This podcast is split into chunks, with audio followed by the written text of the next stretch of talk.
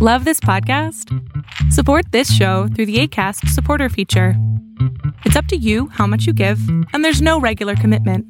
Just click the link in the show description to support now.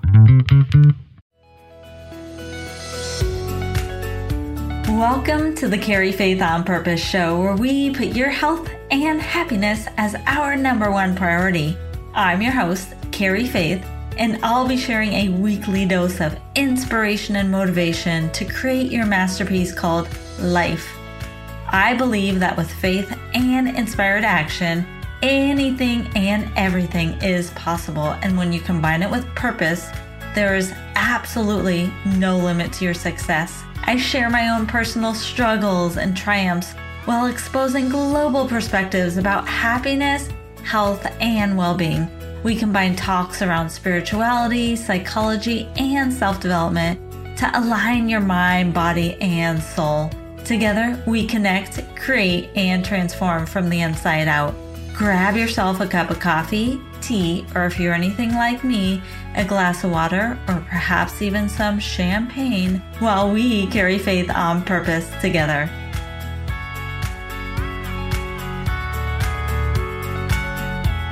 Hello and welcome to the Carry Faith on Purpose podcast. I am excited, honored, humbled to have Selena Belazan with us today. She is an entrepreneur, an investor, turned knowledge broker, guide, child advocate, Tony Robbins Master Coach, and conscious parenting advocate and educator.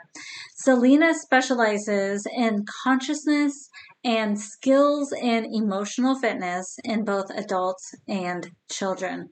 Her passion is taking research based wisdom, transformational tools, and cutting edge technology and transforming them into relatable and digestible learning modules. Thank you, Selena, for being on the Carry Faith on Purpose podcast. And so I want to kind of dive into how you teach people and help people through that process of mindset and even like awareness. Sure. Okay. So, you know, my background is in business. So I used to work for uh, a lot of different companies in an operational role as a consultant and as an investor or, or, mentor or founder. But in all these different roles, what we do with companies often is we come in and we take inventory, right? That's the first thing anyone does. They go and they see what's working, what's not working. They talk to all the employees. They get a really good picture of what is happening because only when we have a really good blueprint of what exists can we then go in and figure out how to make change? Mm. What's interesting and what I found was you know, when it comes to ourselves, we don't have that process. We don't have a way to see what is actually happening because we're never really taught what is actually happening. Mm. And then when we want to make a change, we end up trying to change the the symptom of the root problem. And that's why you see people going through life putting out fires and having these cycles of, you know, things are good. I finally broke my pattern. Everything's different. And then something happens and you realize you're doing the exact same thing with just a different type of outward, you know, representation of what is really happening.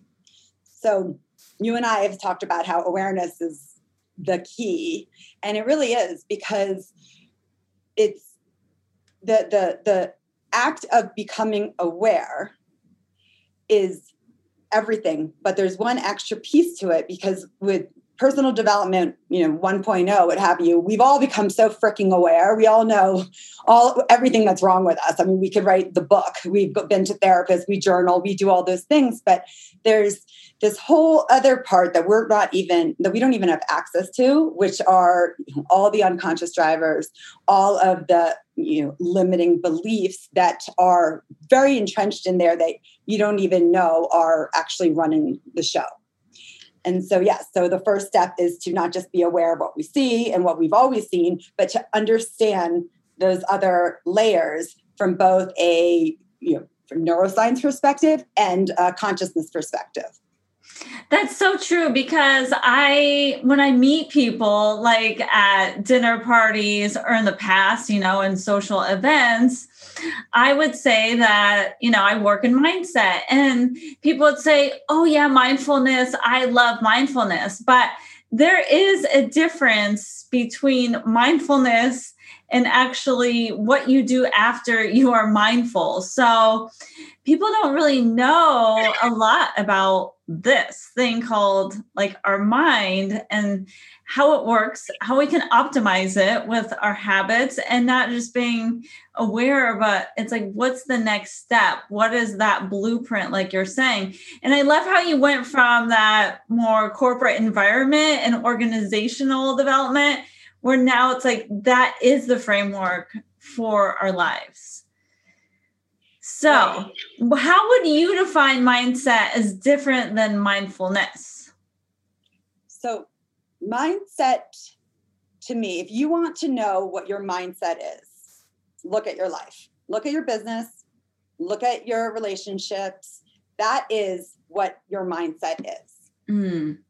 Mindfulness is the act of being mindful, it's the act of you know being present and conscious in your actions. So to mindfulness is a way to a bulletproof mindset. It's also a way to be more conscious but it's the practice of of of moving along that continuum of you know good mindset or more conscious or uh, you know more happy you know it, it just depends on how you are you know how you are. It's like if you want to get strong right? If you want your body to be strong you can go to the gym you can go for a run you can eat better. There are all these different paths and maybe you need all of them maybe you don't.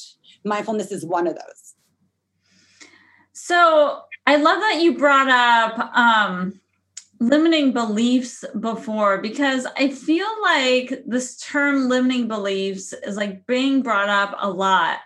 But how do people even know limiting beliefs? Like, how can we define more broad uh, adjectives to quote limiting beliefs? Because I almost feel like whether someone is aware of limiting beliefs or not, it can almost put up this guard that oh my gosh i don't want to go there. Like this protection of your limiting beliefs. I don't know if i'm making any sense. You're making perfect sense.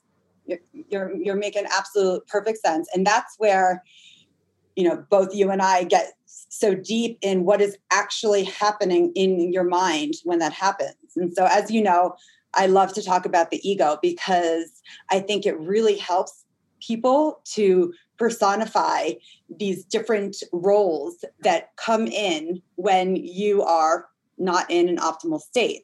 And so, you know, limiting beliefs is such a tricky thing because in order for something to be a limiting belief, you have to, by definition, believe that it is true. Mm-hmm. And so, therefore, how can you change something that you know to be true? Because if it's a belief, you know it to be true. But when we understand things from another perspective of what happens when we go into lower self, false self, uh, you know, whatever school of thought helps you think of that, lizard brain. When we go tap into that area, what happens is our brain has a job the job of the brain is to keep you alive. The job of the brain is to keep you alive by doing things that knows that you will be safe doing.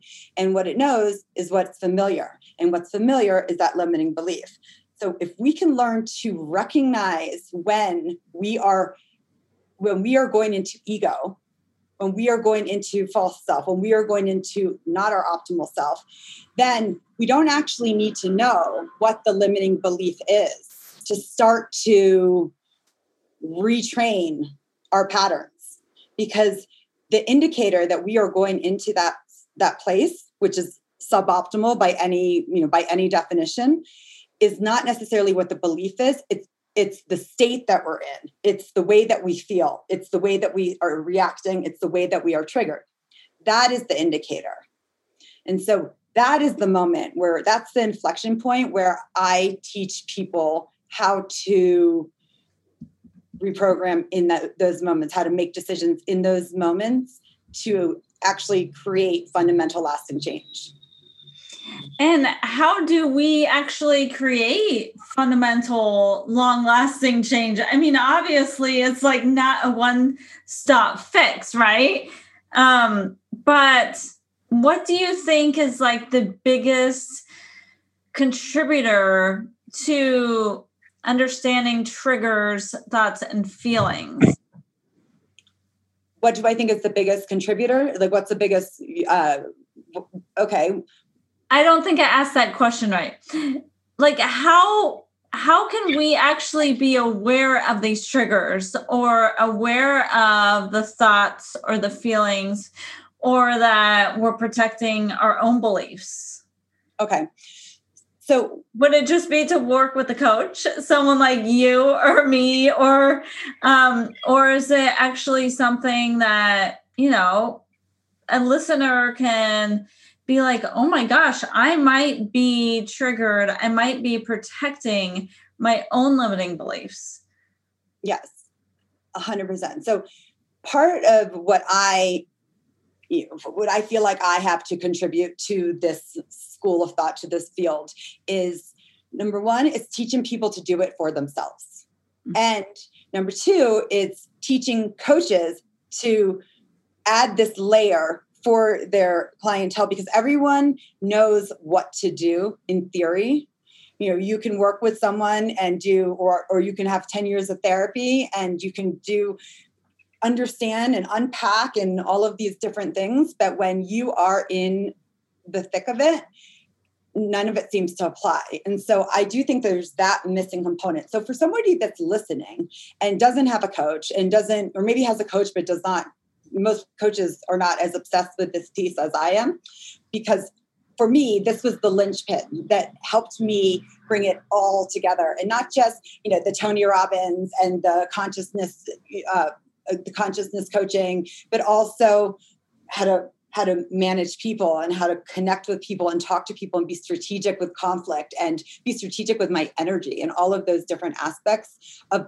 what you need in order to function and thrive in life and in business. And so for someone that's listening that wants to start to do this, it's actually not that hard. It's actually quite simple. And the trick is to start to be aware in a methodical way.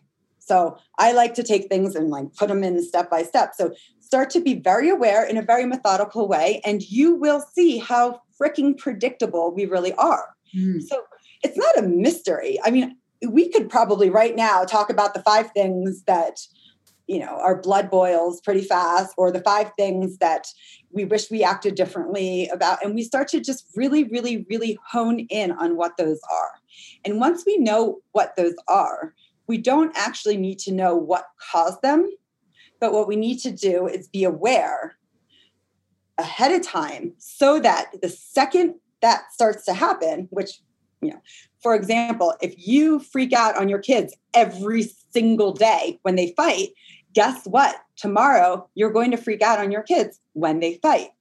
Okay. If you procrastinate every time you open Facebook, yes, you will procrastinate. And it's not uh, it's not a question of just turning off Facebook. It's about in those moments, using those moments to teach yourself how to make a decision of where you want to live, where you want to where you want to start to fortify a new pattern rather than the ones that have been dictating the last 30 years of your life.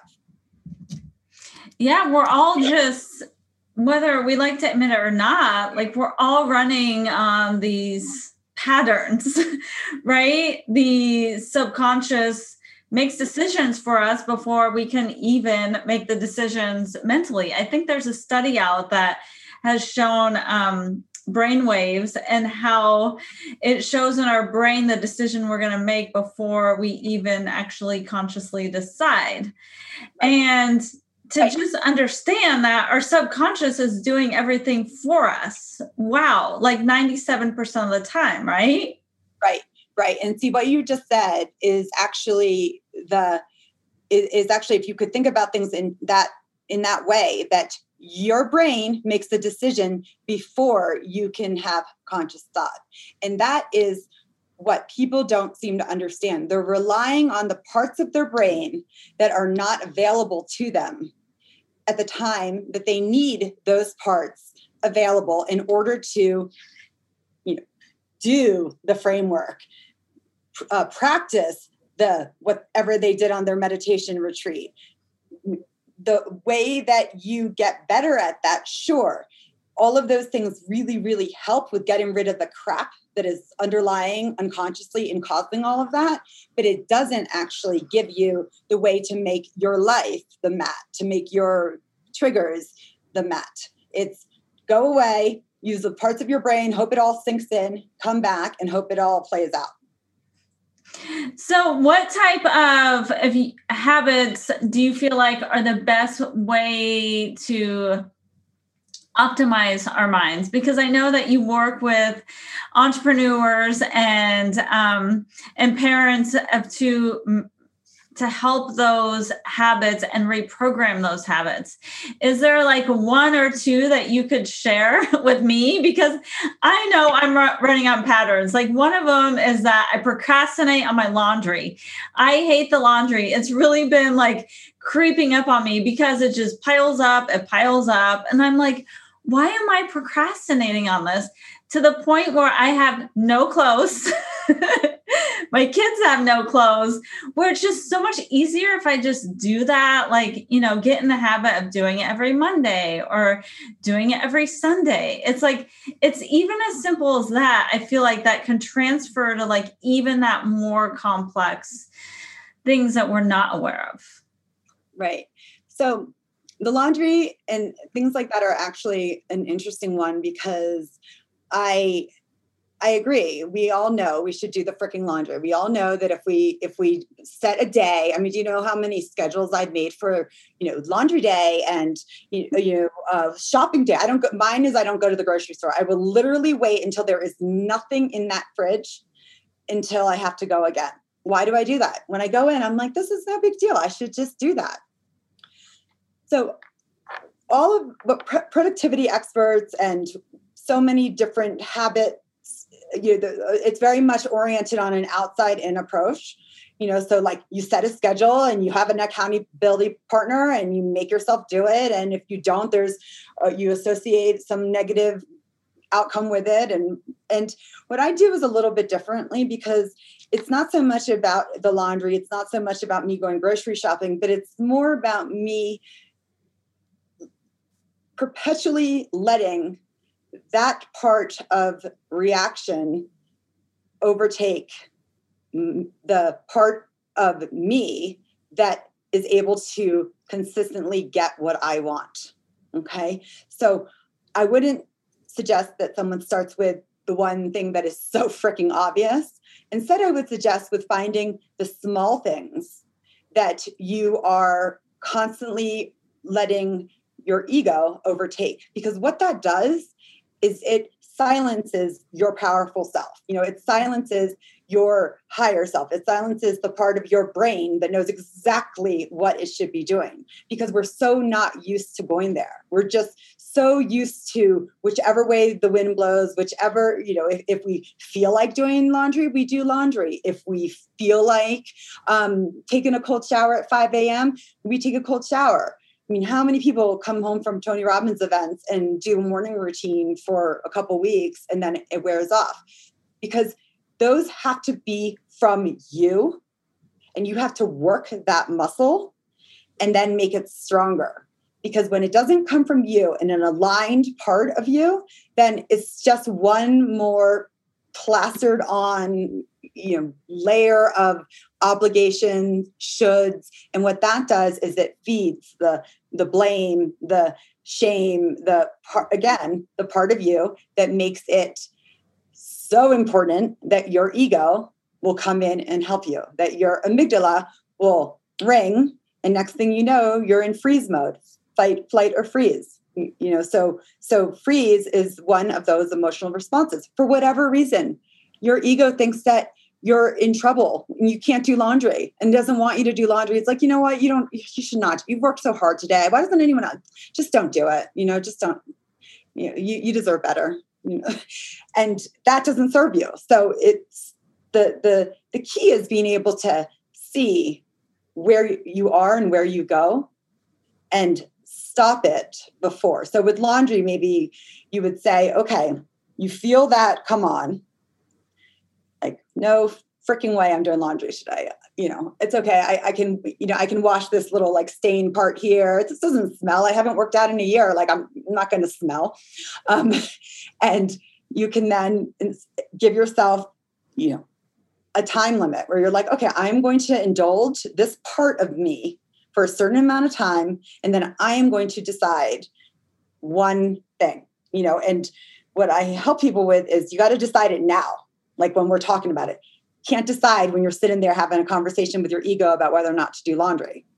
You know, you have to decide right now. So maybe for you, the one thing that you will do is put one thing, literally one thing in the laundry machine. It doesn't even need to be something that you're going to wash. It doesn't, but just giving yourself an action that is so simple and so stupid, but it comes from the thinking, planning, genius part of you and even though in those moments it might not be accessible, because you've already planned it and because you already know exactly what you're going to do, you can go straight into that.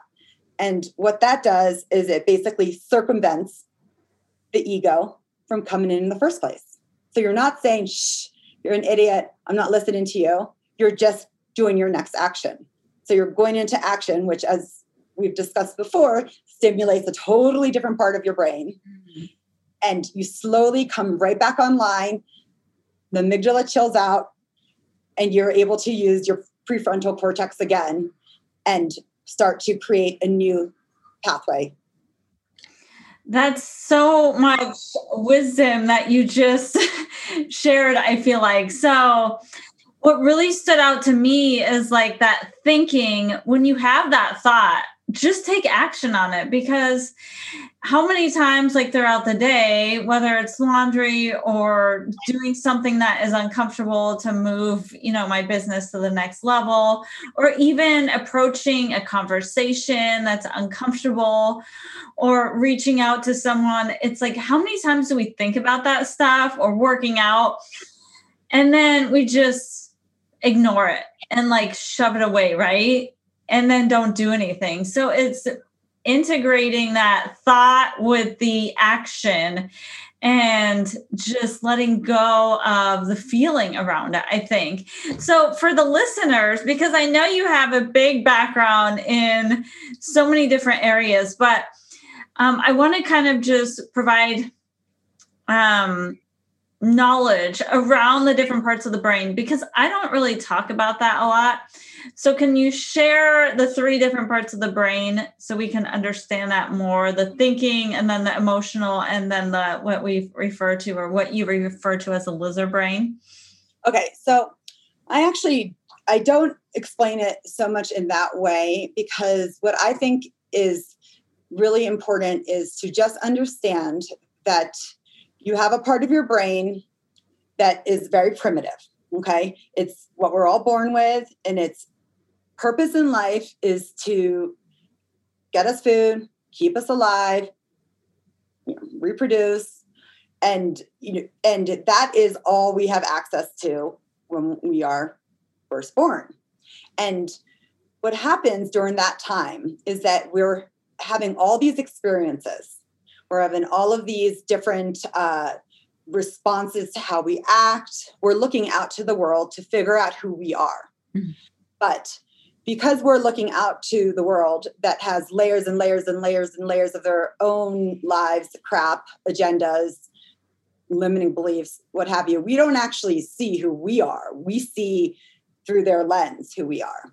And so we have all these different types of almost like agreements that happen. So in our mind, and a very important part starts to develop called the ego.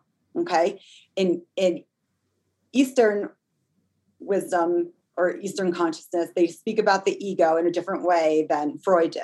Mm-hmm. So I'm speaking about it in the way that Eastern wisdom does, in which that it is a very important part because it keeps you alive. It keeps you, and not alive like you're going to eat, but it teaches you how to fit in into the world that you're living in. So rather than people reflecting you, you start to reflect all the different things that you see. And so what happens there is that we have all these different causes and effects that we put together. So, you know, uh, if if if you have a sibling that is always making your mom cry, you might decide, oh, I'm never, ever, ever, ever going to make my mother cry. If you have, you know, somebody that is really, if your family's really, really, really polite and all about service, you might decide that's the way to be. And what and you see some of those are great attributes and some of those are not. But because our brains don't have the ability at that time, we literally don't have the cognitive ability to integrate what is, you know, what is what is the real root cause with what is not so if somebody treats you a certain way you assume it's because of what you were just doing you go show someone a piece of art and they're in a bad mood and slam the door you're like oh art is not for me or what have you um, so while that really, really does help you, what happens is as we grow older, we end up playing these roles, and we end up being the pleaser and the the the yes, the person who always you know says yes, and the person who always is you know the first one to volunteer. And and well again some of those are great things the achiever. I mean it's how all of us overachievers it's because we figured out. I mean, look at my freaking resume. It's a joke. I figured out that if I just kept studying, I'd have more options. And that didn't get me closer to who I actually am, but it helped me to survive in in the world that, you know, you can check boxes on. Okay? Exactly. I can relate to that. right, right, exactly, you know. And so, you know, to bring this back to what actually happens in your brain, we have all of those you know wounds misunderstandings agreements um, all of those stored in our wherever our body our minds wherever you believe that that's stored but they're all there which is why your triggers are completely different than mine mm-hmm. right so you you know look no further than um, if my kid has a temper tantrum it's going to bother me in a totally different way than it bothers you right? Because it brings up something totally different than what it brings up for you. You know, your mother-in-law, I'm sure she, but for the sake of this argument, your mother-in-law would never bother me. You know, she would never make me feel like she's judging me. Whereas your mother-in-law might make you feel like you're not, a, you know, an adequate wife because you work so much. Who knows? So um, my point is, is that we are constantly reacting unconsciously to years and years and years and years and years of decisions that got locked away before we had the ability to integrate them.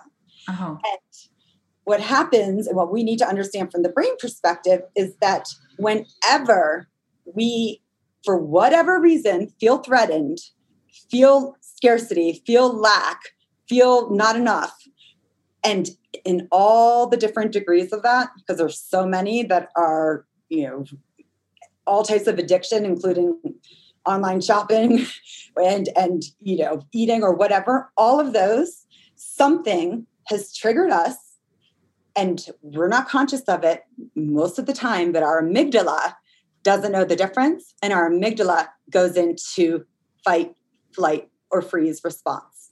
There's actually for me it was really amazing when I understood the, the actual, there's four responses actually, but even just the third one of freeze, because what you can do then is you almost reverse engineer it.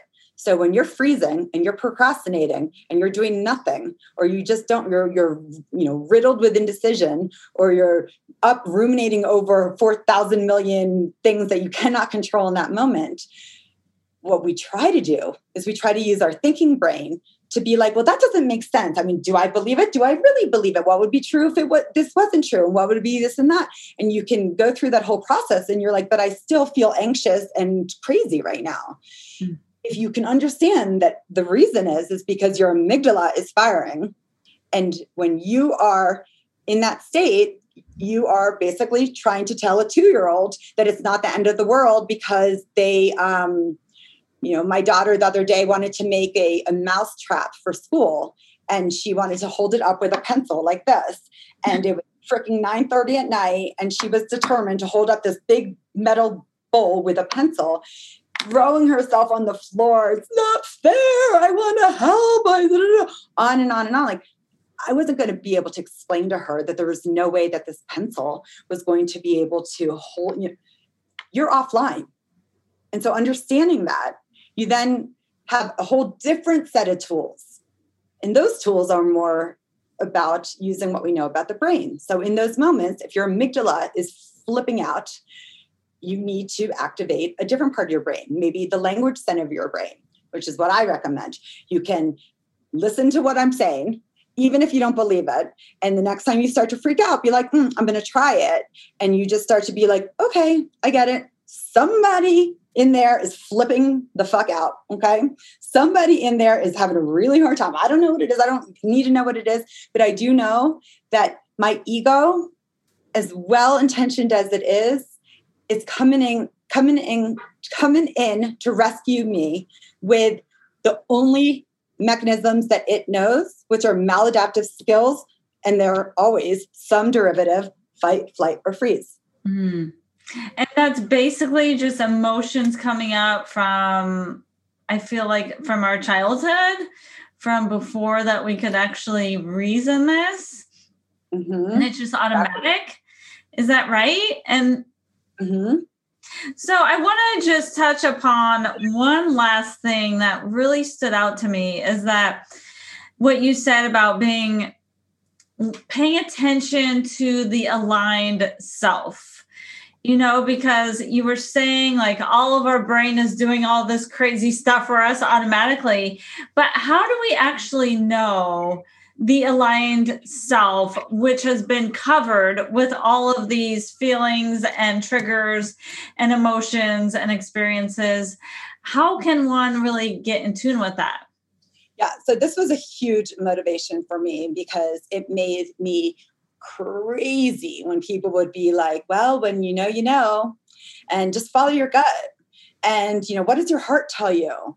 And uh, yeah, all of I feel like a lot of people are like, you know, this podcast is carry faith on purpose, and so many people are just struggling with, well, I don't know my purpose, and I've had all these great accomplishments throughout my life, and I'm midlife or towards the latter part of my life, and I still don't really know.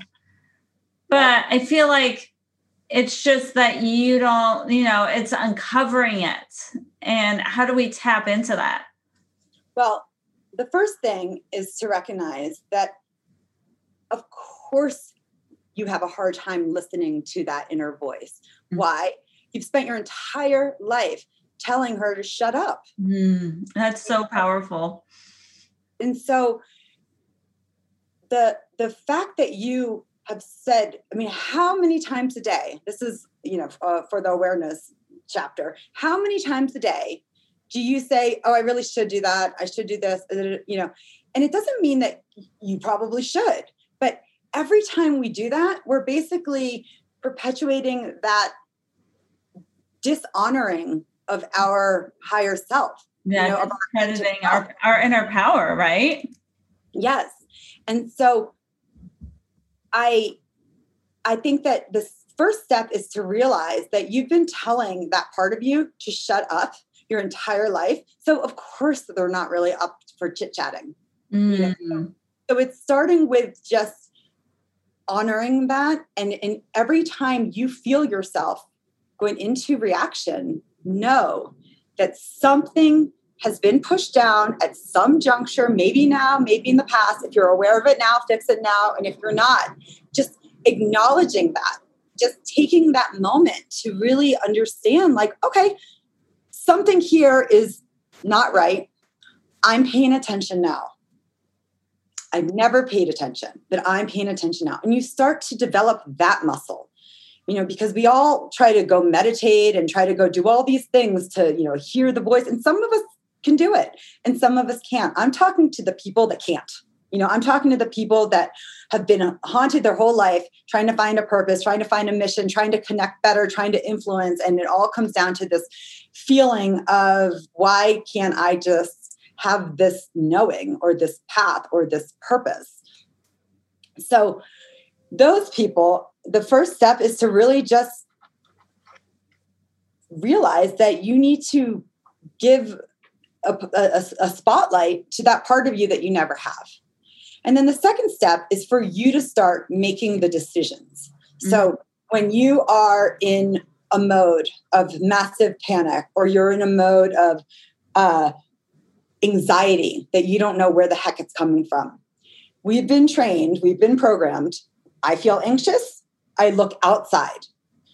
What, why am I anxious? Shoot, did I forget to bring my kids lunch today? Did I, um, is someone mad at me? Do I have an appointment on my calendar?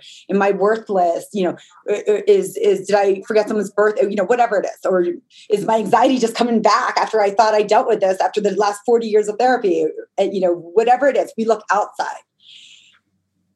I want to help people to look inside and even when they don't see what's in there because look inside, obviously you don't see anything, or you would look inside more often. But just to realize that it's not on the outside, it's you. You know, there's something with you. And by taking that power and saying, okay, there's something going on with me, I don't know what it is, but I don't need my primitive defense mechanisms, my coping skills that I've learned by being very unconscious my entire life. I don't need them to help me. So uh, there might be something terribly wrong right now, but my ego or my you know fight flight or freeze response or whatever you want to call it is not going to be the solution that's so, so powerful i think just having the conversation and ev- you have so much wisdom and experience and knowledge in how we work as human beings which we don't even really give thought to or awareness to. Like there's so many different steps but just recognizing those feelings are opportunities to learn to to grow and to heal that anything that has been a pattern an automatic response. It's like well that's an opportunity to be like okay stop and just breathe through it. Like, I love that you brought up the anxiety because myself, who has experienced anxiety my whole life, was like every time before I would leave the house, this is a perfect example, would be I would get super anxious to even leave my house. And uncovering where that came from was like eye opening it was just because one day at three years old, I didn't want to leave the house and go to school because I had social anxiety once I got there. And my whole life was just on this like pattern to be anxious before I left the house. And once I was aware of that, through I did like this visualization technique, I was like, oh my gosh, it's it comes but it's okay. It's just like this feeling and i don't have to give it weight. I can decide to feel a different way or even label it differently like i was excited instead of worried or anxious. That went in a whole different direction than i thought. Selena with your example. But does that make sense? Yes and i love that. And you know and if you think about it that three year old child figured out that if, as long as she was home, she was safe. And then she projected that out for years and years and years to come, which reinforced what she knew to be true. You know, so you were very lucky because you were able to access that. Extremely lucky, not lucky, gifted, amazing, uh, evolved, what have you. You're amazing. I'm not taking away your credit, but like that is incredible. I am not one of those people. I have no idea where my neuroses comes from. And I've done the soul searching, I've done the meditation, I've done the therapy, and sometimes I do unpack it and it makes a lot of sense. But it doesn't necessarily change later how I act in a different situation. So personally, if I may ask you a personal question, have you do you experience anxiety? Yeah, absolutely. Okay. Anxiety for me was the tipping point of when I took everything that I know and was like, no, no, no, no, no. I need a freaking plan with how to deal with this in the moment. moment. I remember I was sitting right here and I had done all of this. I had I knew every framework. I knew every, you know, meditation. I knew how to create my environment. I knew how to do blah, blah, blah, blah, blah. I was coaching people on it left and right. But when I would get a wave of anxiety, I was like, oh my gosh, here I am. I still have this. Mm-hmm. And then what do I do? You know, it wasn't even like I let it overtake me. I could still do that. But what I wanted was a game plan. Like I wanted an action plan for that result, right? I just wanted literally in that moment a step one, step two, step three. I, you know, I wanted that. And, and remember, a big part of my uh, training was my own effort, my own need to fix, it in my mind, fix, but to help my daughter help my family, help my daughter who was very young. And when you have a child or multiple children that are you know causing this reaction in you all day long you need a game plan you need a plan that you can implement in that moment or you're constantly constantly going back to your primitive crap which is why you know when we get really upset in our houses, we say the same thing that our mother said, the same thing that their mother said, the same thing that their mother said. That is the one through line that we all do the same in our parenting. When we're really, really, really, really upset, we go straight into the most primitive way that we've learned, which is the most primitive way that has been passed on through generations. And so that was such a huge driver to me to be able to deconstruct all of these different all of the different things that were happening into a freaking step so that I wouldn't continue to pack it in because every time you go into ego, every time you reinforce a pattern, you make it that much more ingrained and that much more who you think you are.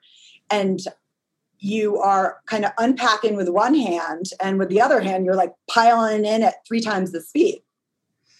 what Exactly. I think that's why your work is so very important because our reactions are just reinforcing that gener- generational trends and patterns. So it's not even, we need to break that not only our own patterns, but for generations to follow us.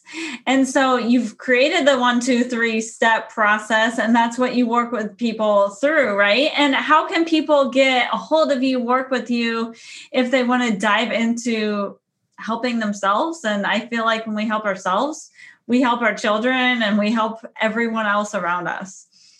100%. So I actually work I do work with individuals, but I also am working with coaches to help them who people that are already have an impact or are already changed in lives, help them with this kind of extra layer, both from the perspectives that we've spoken about tonight, today, this morning, whatever time it is, but also uh, also having some of those solid ways that their clients can integrate the accountability and the, the mindset hacks, if you will, so that they can actually get those lasting results. So a lot of these different like step by steps that I do with people, uh, if you're if, if other people's clients had those, then it would make it would pave the way for all of the work that they've been doing and all of the the frameworks that they know and all of the progress that they've made because they wouldn't constantly be sabotaging themselves if that makes sense. So it does and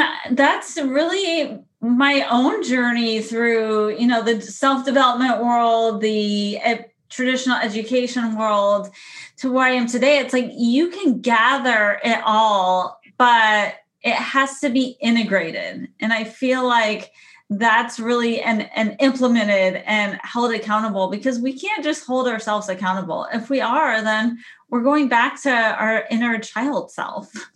Right. Until you learn how to how to activate that other part. You know, so that's why like accountability stuff, there's always it always works for a certain period of time. That's why people love to blast through courses and love to do weekend programs because they're held accountable because they're they can see their progress. So I really want to help people have those same drivers of progress and motivation and accountability, but more and more learn how to activate the part of themselves that is no longer available to them so that they're always knowing when they are when they are in that part of themselves and knowing exactly how to get back into that part of themselves when they're not so that they can then go implement the crap out of everything that they already know well, that's where true, long lasting, sustained change comes from. And so I believe, and I think you would agree too. Um, to round this out, I always ask all my listeners one question. And the question for you is What is your definition of happiness? Because I feel like now and now more and more people are really struggling with that because of all the things that are happening in the external world. But for yourself, because it is so individual, how do you define happiness? I would say that happiness, in the way that we all think of it, is just a manifestation of the ego mm. because it's so contingent on what is going on in your life so you have things go well with your business or your family, you're happy. Things go poorly, you're not happy. I think that joy is something that I like to think about quite a bit. And again, it's what got me so deep into this work because I found that I was not happy for many, many days in a row.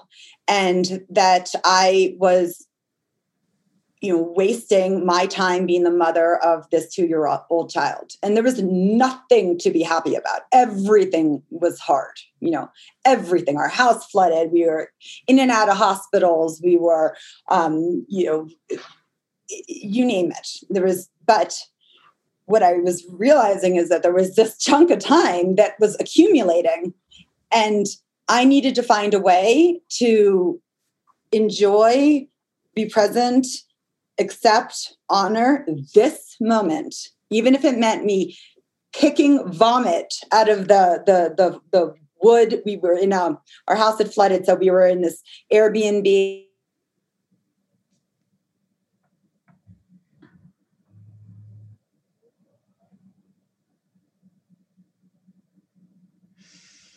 Um, uh, or even put a, a story at two in the afternoon, she would projectile vomit. Okay. So I would spend four hours a day in her crib with her, trying to get her to go to sleep, you know, nap time and at night. And it was a disaster. Anyways, and I and I was basically, you know, I had a newborn that I barely saw unless I was feeding her. It was a million different things, but it was like one day after another. And so I just, you know, I figured, I just decided like, I'm going to figure out a way to make this moment the moment and not keep wishing for another moment and through that you experience joy. So the goal is not to you know find happiness or to do things that make you happy. The goal is to find joy. And i don't mean joy like woo you know i'm not you know i mean peace and and purpose moment you're in you know yeah I think that in asking a lot of different um, people on the podcast, that that is a common theme is that joy is really just in the moment. And even if we choose to say that word, it's going to elevate us. Right. Um, I feel like. So thank you. I'm joyful for spending this moment with you and happy for you to spread your message and all your wisdom. So I look forward to having you on again, perhaps in the future. Anytime. I, you know, I always, always, always love talking to you, and I get so much out of our discussions. And I will leave all your contact information in the show notes. Any specific area that you like to connect with people the most? Well, I have the most content on YouTube. Those are kind of my my people are mostly on YouTube right now, and uh, I'm incredibly responsive. Feel free to reach out. And I am, I didn't mean to say I wasn't coaching individuals because I think anybody that has any influence or impact on anybody, once you know this stuff, you will, the, the ripple effect to your family, to your kids, to anybody that you touch is just, it's, it's so ingrained in you. It's, it's not even something that you learn to do and then apply. It's just a transformation that you then become and that influences, impacts, helps, raises everyone that you touch. I agree. It's a way of being in the moment where true joy and happiness come from. Thanks for being on the show, Selena. Thank you. Thank you for listening and investing your time with me because I believe we are all here to learn, grow, and evolve effortlessly into the future. If you enjoyed what was shared today, I encourage you to subscribe, rate, review, and share because together we can do so much more. Don't forget to follow me on Instagram at Carry Faith on Purpose to find out more opportunities to uncover your deepest why.